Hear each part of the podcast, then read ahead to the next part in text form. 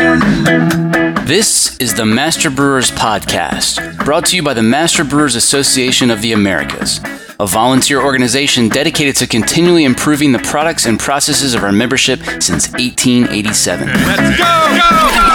go, go, Master Brewers brings you interviews with the industry's best and brightest in brewing science, technology, and operations.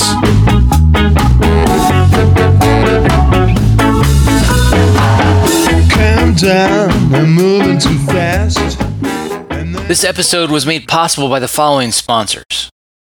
Dare to brew different with new and exciting hop varieties from Hopsteiner's industry leading breeding program. Varieties like Sultana, Lotus, Bravo, Altus, and Contessa are now available in lupulin pellet form, packing more flavor and aroma per pellet. Discover more at hopsteiner.com. Additional support provided by Every beer has a story, and that's why, for over 95 years, Gusmer Enterprises has offered a full line of solutions, including equipment, analytical instrumentation, and processing aids, all brought to you from leading suppliers and backed by strong technical support.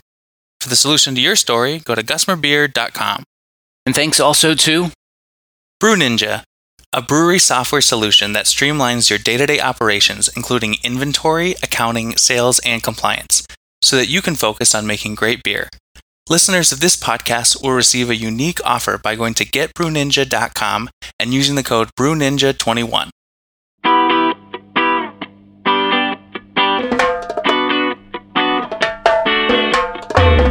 A pronounced tropical fruit um, and stone fruit flavor. It's a flavor bomb. It's going to be released here within the next couple of weeks, and so growers can start putting their orders in with propagators. This week on the show, the hotly anticipated release of the USDA Public Hop Breeding Program's first tropical aroma bomb. What it took to finally get here, what the future looks like, and more. Hi, my name is John Henning. I'm with the United States Department of Agriculture Agricultural Research Service. I uh, act as a research geneticist working on hops. I have so many questions for you. I want to talk about genetics and all the progress that's been made. I want to talk about some exciting new hop varieties that you're about to release 008 and 074, which rumor has it are going to be a pretty big deal. I want to talk about the role of the USDA, funding, and so much more. Let's get started with what you've already done, then work up to the big news. Give us the rundown on the nine varieties you've already released, then talk about the 11 germplasm lines and the impact of those. Okay. So, looking at the nine um, cultivar releases, several of these releases were lines that had been developed before I arrived in 96 in 1996.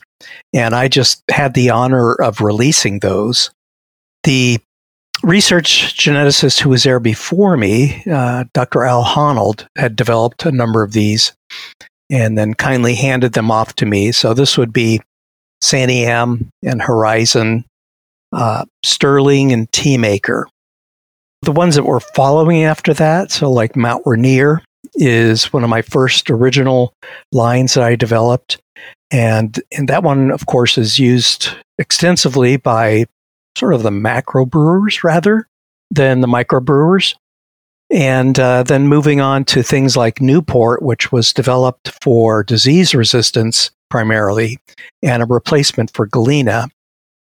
And that one is used actually quite extensively in plant breeding because of its uh, unique disease resistance capabilities. Then moving on to uh, Triple Pearl, which is a triploid line.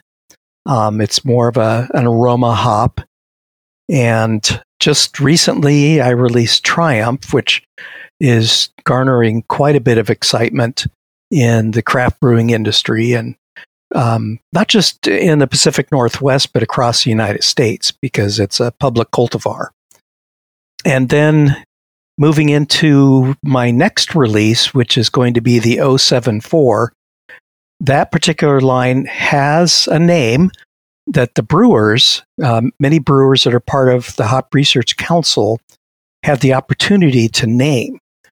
And when the uh, announcement will come out that it's once it's released, which I anticipate in the next couple of weeks, actually, the name will be released at that point. Okay, I want to hear a lot more about 074, but first, tell us more about those germplasm lines you've released. Why are they important? So the the germplasm lines. Um, most of those have been released uh, based upon specific traits. So, in, in one example, there's a, um, and I'm trying to remember the exact number, but it, it was a line that's released that has uh, mite resistance. And then other lines have been released because of their downy mildew uh, resistance or their powdery mildew resistance. Others have been released for generating high yielding offspring. Um, some of these are males. In fact, actually, most of them are males.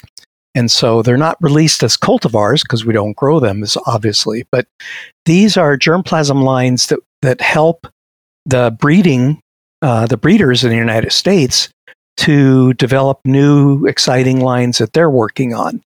Um, I don't know if, if many people are aware of this, but uh, all of the breeding companies in the United States uh, were completely dependent upon the USDA ARS in developing germplasm and releasing germplasm and getting lines out to them.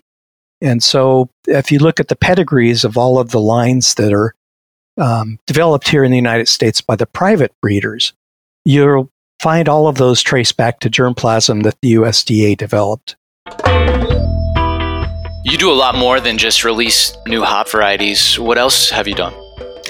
Um, so, a lot of my more recent work has been focused on sequencing the hop genome and uh, identifying genes that are found in the hop genome.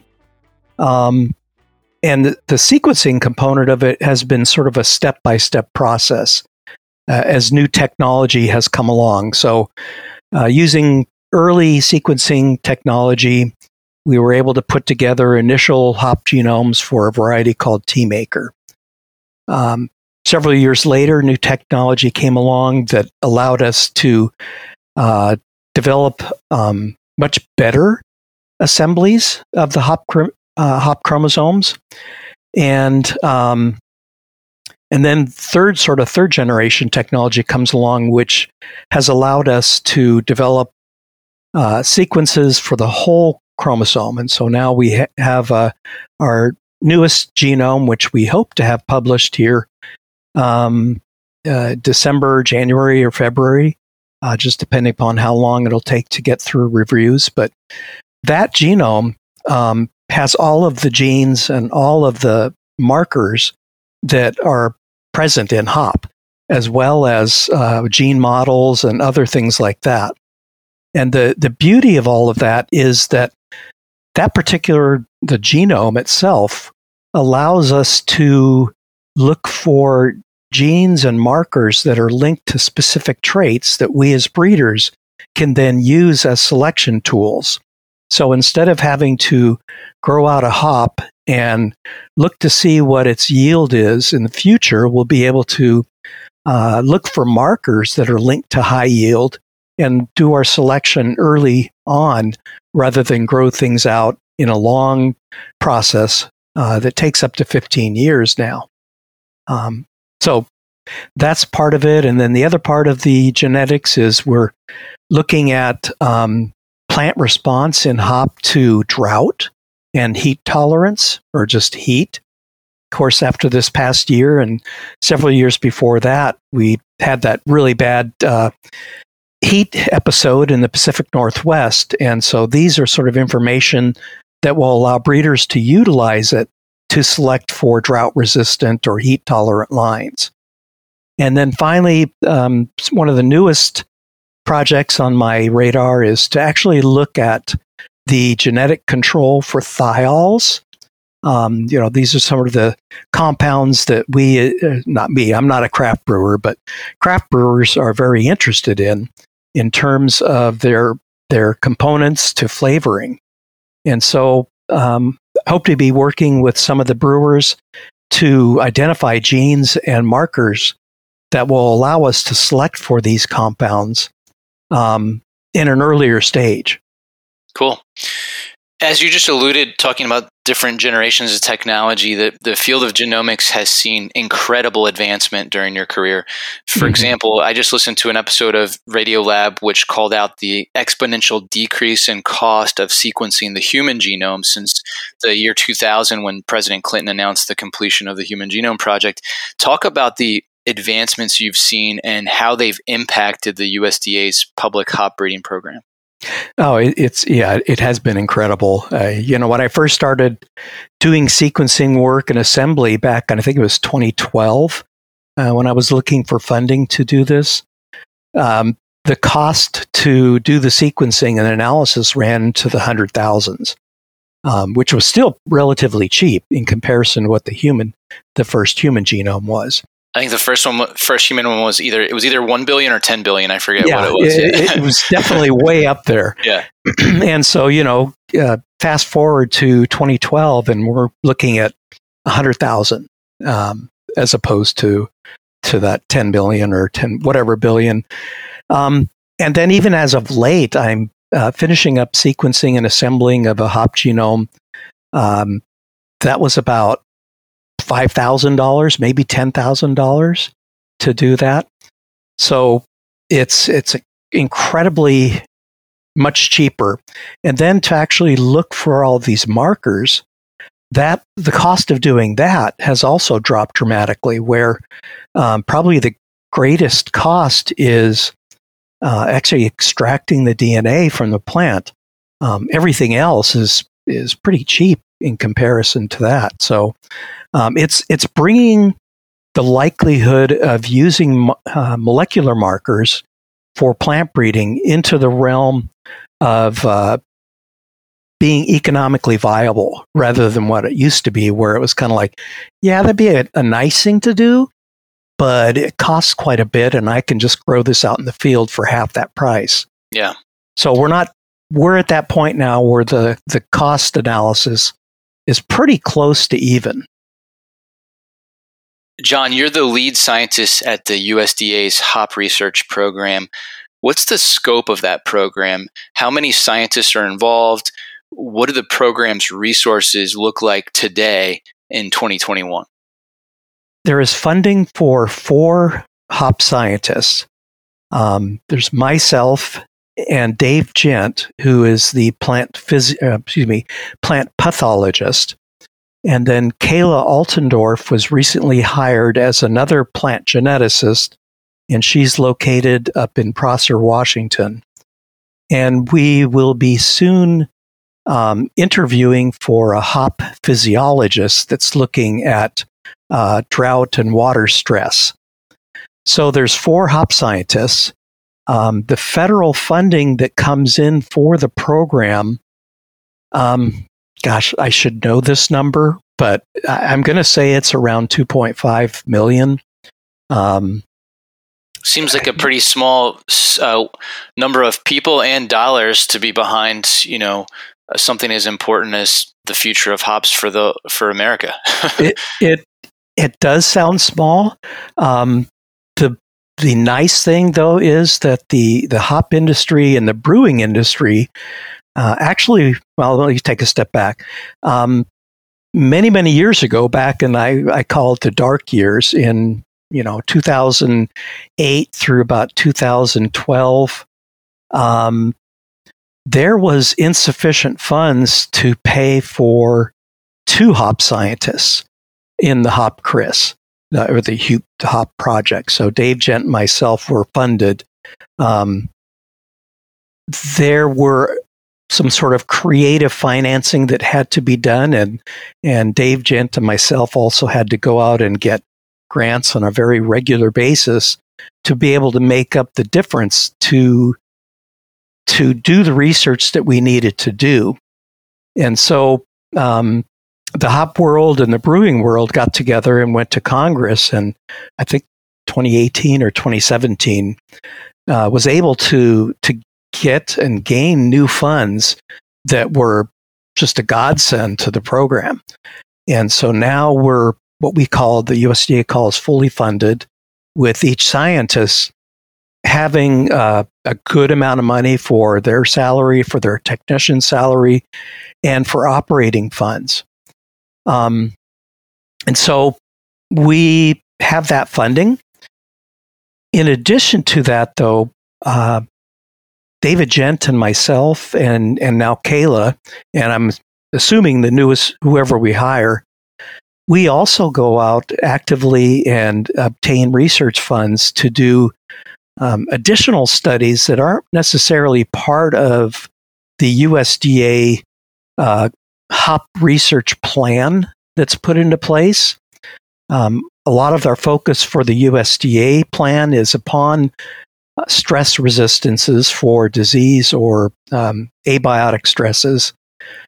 But there's there's studies that go beyond that that we're all trying to pursue. And uh, for example, one of them is uh, looking at flavor profiles and looking at genes there. Um, and so I've banded together with several Oregon State University faculty members, and we recently uh, received a grant. Um, I'm not supposed to talk about it yet because it was just recently awarded and hasn't been officially announced yet. But um, we'll, we will be looking at uh, terpenes that are found in hop as well as hemp because we have hemp scientists on this grant. So all of us are actively going out and seeking getting funds, and, and I should say pretty successfully so. Four years ago, the Brewers Association made a big announcement that they would provide funding to public hop breeding. I think it's one of the most important initiatives the BA has ever taken up. How impactful has that been? Is more still needed? And maybe comment on the tides of change you've experienced during your career in regards to funding, the number of breeding programs, and private versus public efforts. Mm-hmm. So yeah, the uh, the BA grant was designed to provide funding for um, a postdoctoral plant breeder uh, up at uh, Prosser, Washington. And those funds were also meant to to upgrade the facilities and and sort of make it into a state of the art um, hop breeding uh, facility up there in Washington. Of course, Washington is the largest producer of hops in the United States. And so it follows that uh, one would hope that the public program that's located up there would also have, you know, top of the line equipment and and uh, resources to um, develop hop lines at uh, an extensively or an increased rate and uh, develop better lines than um, has been produced in the past. So that with Kayla just arriving last year, um, a lot of this is just now getting the equipment, building the buildings that are needing, renovating those that are already present. So uh, there's a lot of groundwork that's going on now, but there's also a postdoc that was hired. Um, oh, I, I think late last year, maybe earlier this year. And so he's just getting his foot on the ground um, and just understanding hops. And there's a, there's a learning curve with understanding the genetics and breeding of hops. So uh, I expect great things from that program in the near future, and I think uh, everyone else should too. I was really surprised. I saw in that one of the press releases from the BA, they said something to the effect of that over the previous 40 years, um, the the funding had basically been cut down to like 10% of what it was previously. Oh yeah. Um, meanwhile, the the value of the crop was you know sub- substantially higher than it was in those pre- previous 40 years. I thought that was a really interesting you know mm-hmm. way of looking at it. Yeah, yeah, that's why I call it dark years. Yeah, fair enough. Do you think the USDA and or the BA should also raise the bar when it comes to creating awareness of public varieties?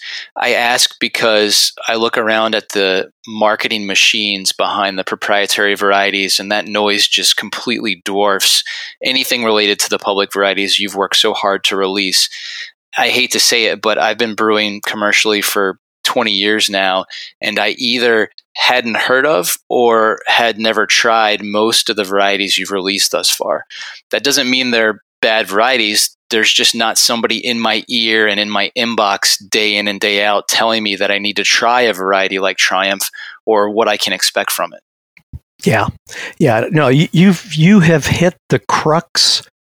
It's it's the um, bottleneck in terms of the whole public program. Uh, there's just not a marketing agency out there that's out there, like you said, in the brewer's ears day in and day out. Um, I, I, to be honest, I'm I'm rather jealous of that ability with the private, um, you know, the proprietary hop companies because they can do that. There's no money or time for me to do that. There's no money for a marketing agent. And typically USDA does not do that.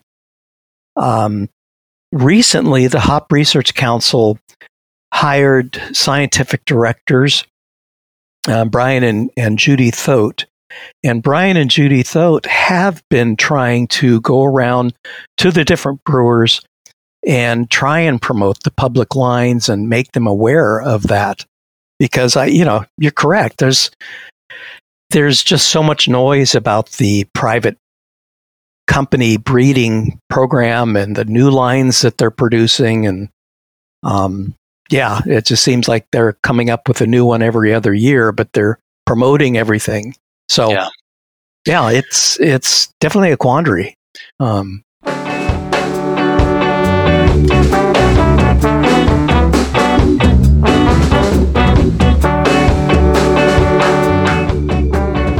coming up uh, tropical fruit and uh, stone fruit that come out and very much differentiates it from uh, a number of the popular lines right now. I'm John Bryce, and you're listening to the Master Brewers Podcast from the Master Brewers Association of the Americas. There's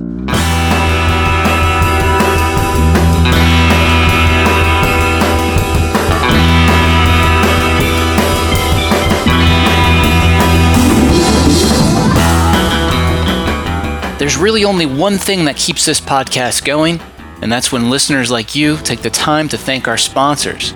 The next time you talk to a rep from one of these companies, be sure to thank them for their generous support. Get to know Proximity Malt. We malt superior, European style, low protein varieties grown close to home in Delaware and Colorado. Domestically grown, precisely malted to style. With our team of seasoned experts and two brand new malt houses, Try what's really new in malt. Check us out at www.proximitymalt.com. Brew Monitor from Precision Fermentation works with your existing fermentation tanks to track dissolved oxygen, pH, gravity, pressure, temperature, and conductivity in real time from any smartphone, tablet, or PC. Get started for 30 days risk-free. Visit precisionfermentation.com/mbaa. Master Brewers Podcast is brought to you by Rahr North Star Pils, a new base malt to set your compass by. Rahr North Star Pils is crafted for brewers looking for a domestic Pilsner malt with low color and low modification. North Star Pils carries overtones of honey and sweetbread, supported by flavors and aromas of hay and nutty character. Suitable for any beer style, but particularly craft brewed versions of classic lagers. Let Rahr North Star Pils guide your craft by visiting bsgcraftbrewing.com or contact us at 1 800 374 2739.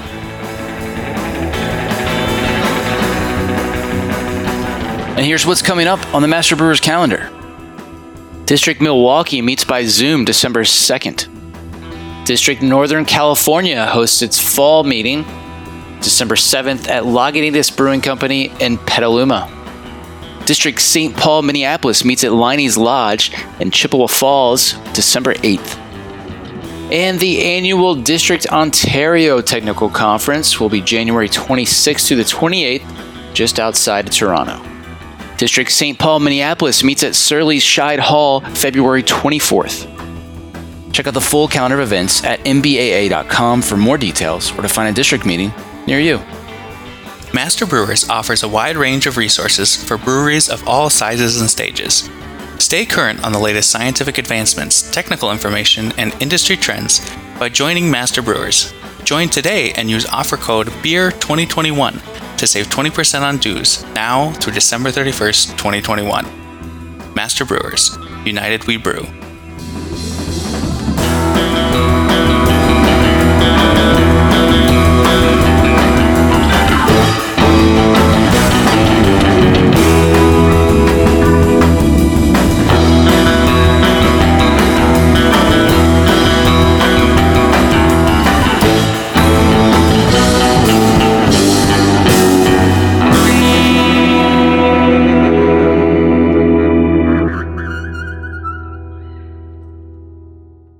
To the show.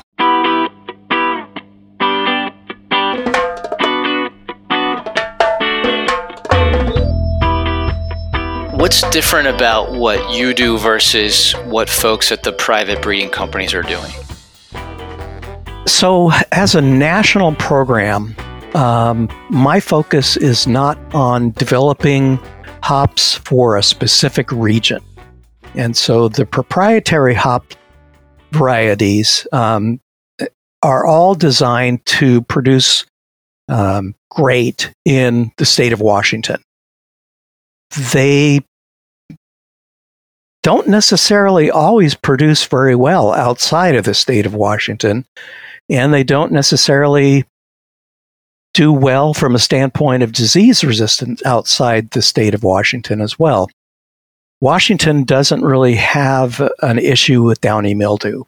And so most of the proprietary lines are developed without any uh, screening for downy mildew resistance. The United States Department of Ag uh, hop breeding program is designed to look at both powdery mildew and downy mildew and focus on releasing lines that have uh, at least some resistance to both diseases. But in addition to that, they yield well in multiple states.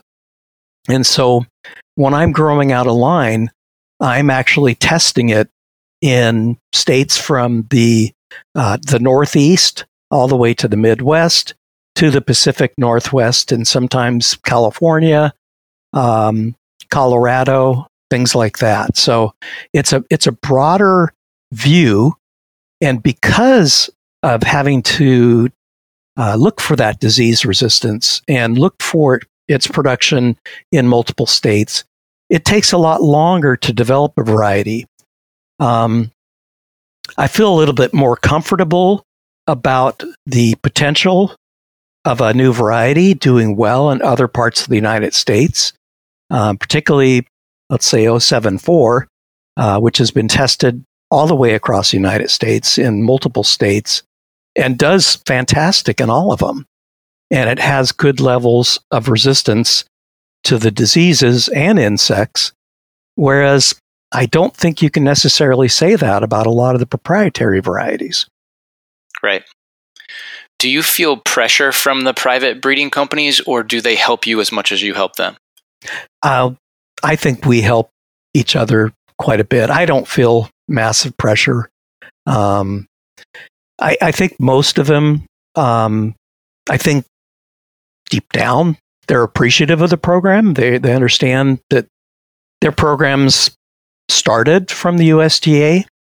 Uh, I know the breeders were all, you know, were we all enjoy each other's company and get along great. So it's you not better really. There's probably not that many of you. So yeah, yeah, yeah, yeah. So we we all get a great, get along great, and there's no issues there. It's I, if I'm going to say anything, it's going to be the marketing, you know, branches of the companies yeah. that that don't necessarily like the public program um, because they look at it as a competition. Um, I don't look at it as a competition. I'm here to help everyone, and that includes the breeding companies. So, you know, anything I release, they can use in their breeding program. So, um, it's it's their benefit to continue having public lines. John, in your interview with Stan, you said that people remember who released a variety. What varieties will you be known for? uh, I think in the in the long run, probably Mount Rainier, Triumph, um, and 074. Um, I have additional lines that are coming that I, I think are going to be uh, as good as 074 and Triumph. Um, maybe meeting a different sort of portion of the market, but having the characteristics of disease resistance and high yield in a wide range of environments. But in addition, you know, I'm the the hope is in the next couple of years I can start looking at uh, drought and heat tolerance in lines, and so yeah, I mean, if if I could just say if I were going to retire next year, which I'm not going to, um, I would say 074, Triumph, and Mount Rainier. How, how long has a, a variety like 074 been in the pipeline? So the cross was made in 2006, and it was, I started putting that out in multiple locations in 2012. Um, and so it's been, you know, it's been looked at at a lot of different places since 2012. How would you describe the sensory profile of 074? There's definitely um, a pronounced tropical fruit um, and stone fruit flavor that's found. Obviously, citrus as well, but it's the real tropic, uh, tropical fruit and uh, stone fruit that come out and very much differentiates it from uh, a number of the popular lines right now. It's a flavor. It's a flavor bomb when can we expect uh, a name and how long will it be before I'm likely to actually get some of 074 uh, into my brewery? I'm going to be releasing the, the name on the public announcement that it's going to be coordinated with uh, different agencies like you know the Washington Hop Commission, Oregon Hop Commission, and Washington or excuse me the uh, Hop Growers of America. So we're going to be having a joint announcement um, for this line once it's released. In addition to that, um, we've already been speaking to propagators, and I've developed what's called a propagators uh, transfer agreement. And so several propagators actually have this line in their, uh, if you will, system. And so uh, it's going to be released here within the next couple of weeks, and so growers can start putting their orders in with propagators uh, as soon as that release happens. So I, you know, I, I don't know how many acres in the first year are going to get planted. Uh, but, but been, this time next year, someone's going to make beer with 074. Oh, definitely. Yeah. Okay. All right. Yeah. All right. I'm looking forward to it you didn't mention 008. Uh, I, have heard other people talk about that. Uh, what, what's the deal there? So 008 is. Um, it's an interesting line from the standpoint of growers. Um, it's an extremely early line. Um, and, the, and the reason this is beneficial for a grower is a lot of the uh, proprietary lines and other cultivars that are already out there, they a grower they all harvest at the same time. And so, depending upon where you are in the Pacific Northwest or wherever, you have four or five varieties that mature within a two week period. So, you have to make choices as to which ones you're going to grow. If a grower has a variety that's much earlier than those, that allows them to put in more acreage and actually be able to utilize and, and harvest more hops because they don't have to pick and choose and limit themselves by you know how many pickers they have. So the benefit of 008 is that it's very very early, but it also yields quite a bit for a very early line. Uh, we're talking about 2,000 pounds for an extremely early line in, in multiple states. At the same time, it's got some wonderful brewing capabilities in that it's uh, it's very much like a noble hop. I have to imagine that you're breeding for some pretty different traits than when you probably than what you probably focused on when you got started in 1996. Mm-hmm. What's important now that wasn't important then, and vice versa? oh boy! So this is sort of a joke amongst um, some of the old time breeders and myself. Uh, earlier on, there were pretty much three or four brewers that were the ones that were dictating what we bred for. And in many cases, the lines that they wanted were not necessarily the very flavorful ones. In fact, if something was too flavorful, it was thrown out. Um, and you know, I, am looking at and, and, Cascade happened before me, but uh, that's sort of the perfect example where the primary big brewers looked at Cascade and said, "Yeah, you know, we don't want this." And then craft brewers got a hold of it and realized, "Hey, this is awesome." So that that's the biggest difference in that we're, um, you know, flavor is just a huge component, flavor and aroma, um, which was not the, the, case before. In addition, when I first started, uh, there was no powdery mildew in the Pacific Northwest. And so the only disease we ever did any selection for was for powdery mildew. Then in 1997 98, powdery mildew hit. And that became one of the new factors that needed to be considered when breeding. To what extent are there opportunities for you to go back to some of those old lines that got thrown out for being too flavorful, you know, 20 years plus ago? Uh, are they just gone, I, I, or is there a record somewhere where you can say, "Hey, let's go revisit," you know, this variety because it, it got dinged on flavor, you know, for being yeah, too flavorful? Yeah, actually, I I did that. Um, in 2015 and earlier, uh, 2015, I'm not sure if you're aware or familiar with the Hop Quality Group. Oh, yeah. So I do quite a bit of work with the Hop Quality Group, um, breeding wise. And they actually asked to look at all of these old lines. And so we reviewed uh, all of them from back then, and they did their aroma analysis, and some did some brewing. And out of that, there are two lines that have come out uh, that are are very promising, and we're looking at potentially expanding those uh, in the future as well. There are a lot more hop varieties than when I first started brewing. The proliferation of varieties has added complexity, especially for the grower, but there are a lot of benefits that come with increased diversity. Talk about the new disease pressure that Cascade has faced as of late. And should we expect the same outcome for Citra or whatever eventually takes its place on the acreage pie chart? So, yeah, you know, we, ha- we now see a, a situation where uh, Cascade is showing susceptibility to powdery mildew.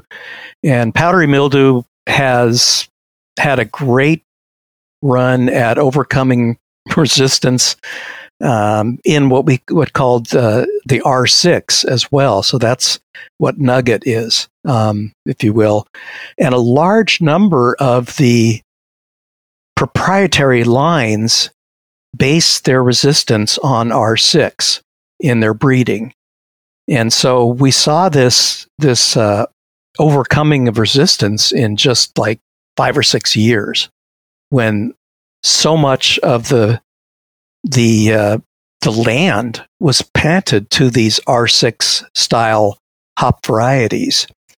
Um, so it, it's sort of a cycle that is going to happen where if one variety becomes the dominant variety, um, we'll see the powdery mildew evolve and overcome that. Um, downy mildew is a different beast altogether. And so I, we don't really know enough about the evolution of that one, but it's very possible that that can overcome any sort of resistance as well. You're going to have to forgive the way I asked this question because I'm obviously not a geneticist, uh, but I understand that you could potentially shave a year off all breeding cycles with a marker just for determining male versus female plants. Talk about that. Yeah. So, um, currently, the way we select for sex is that uh, we grow the seedlings out in a, a, low trellis and closely spl- uh, spaced so that you can get a large number of plants in there. Um, depending upon how that's done, the cost to do that um, may or may not be more than what it costs to extract the DNA and run the markers for uh, males. And I think we're getting near to the point where the cost using molecular markers is justifiable to uh, to use. So I think that could be in the very near future. I actually did that last year um, in one of my nurseries to uh, identify just the females using molecular markers. I mean, and that's and that basically takes a year out of the whole cycle, right? Yep. Yeah, that's awesome. Hop growing is still very concentrated geographically. Every now and then I get asked what's the terroir of hops grown here in the mid Atlantic, and I always respond with increased disease and pest pressure. I guess I have two questions here. Do you, with your geneticist hat on, want to see more hops grown outside of the Pacific Northwest? So, do you think that would be good for your objectives and or the industry? And then also, how does the USDA currently support growers outside of the Pacific Northwest? Yeah, I mean, I'd, I'd love to see every state in the United States growing hops um, to whatever extent that's necessary. I think that would be fantastic. I, I don't necessarily seeing that uh, happening um, just because of the, the sheer volume of how much can be produced in the Pacific Northwest. Um, but I, you know, I think there's a certain level that would be fantastic. And uh, the USDA works with a number of different growers around the United States and programs. And so I've sent out um, experimental lines that I'm working on to, gosh, anywhere from uh, uh, Montana to um, Nebraska, trying to remember all the different states here, um, Vermont, New York, uh, Minnesota, Wisconsin, Michigan. So all of these different states, and, and even down to California now too, as well. Uh, they're growing out these experimental lines and then reporting back to me what the yields are, what sort of disease issues they're observing, and so on. So we have a fairly decent idea how that hop line is going to produce um, in that state. But it also gives brewers located in that state a first opportunity to try brewing with the uh, the lines before they're even released. So sort of a win-win situation for everyone to do that. What about uh, proprietary varieties whose patents have expired? So you've got varieties like Simcoe and Amarillo and Palisade, for example. Mm-hmm. Um, I, you know, I honestly don't look into that too much. So, yeah, I, I don't have an answer to that. I'm just wondering. It seems like you know, uh, it seems like those you know varieties that are uh, where the patent has expired should be um, accessible to growers, you know, to all growers, if that makes sense. Yeah, yeah, and and like I said, I don't know patenting laws either, so uh, you have to mean, forgive me. No, no, no, it's okay. I was just you know thinking back to sort of like you know it's uh, it's like Tylenol, right? Tylenol had its fair run of exclusivity, but now anybody can produce and sell acetaminophen. So mm-hmm. you know I would think the same would be true for like YCR fourteen and whatnot, right? Yeah, I mean, that, if you're asking for my opinion on it, it um, you know, I, I, I, okay, well, I, I think it would be nice if that was the case. Um, I would like to see growers be able to do that, but um, you know, at the same time, uh, hop variety is not an easy thing to develop, and so there's a lot of marketing issues there that uh, yeah, probably best to leave the scientist out of it. yeah, yeah, fair enough. John, I think you said you wanted to recognize some folks behind the scenes here before we sign off. Yeah, yeah. The collaborators that are involved in all of this work. I mean, um, Dr. Hendrix and his, our, our, graduate student, Lillian Padgitt-Cobb, you know, we jointly work on the, the hop genome. And uh, there's a number of growers that I work with.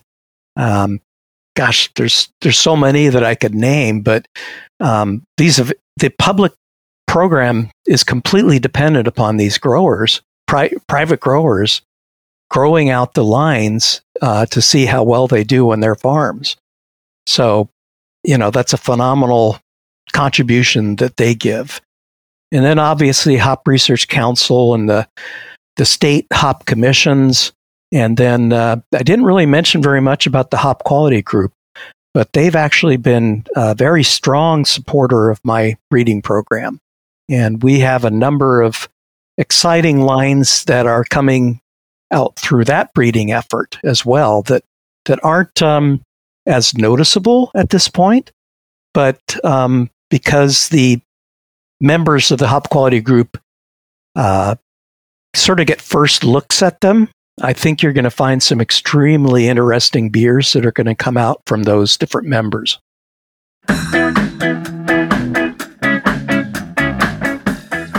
That was John Henning here on the Master Brewers podcast. John tells me he's got at least four other hop bombs moving into what's called the elite stage, where they are grown in two to five acre plots in a couple of states, and that it's safe to say he'll be releasing on average one line per year going forward. For more Q&A with John, check the show notes for a link to his interview with Stan Hieronymus, which was recently published in the Master Brewers Technical Quarterly. I'll also update the show notes with a link to the press release for 074 as soon as its name is revealed.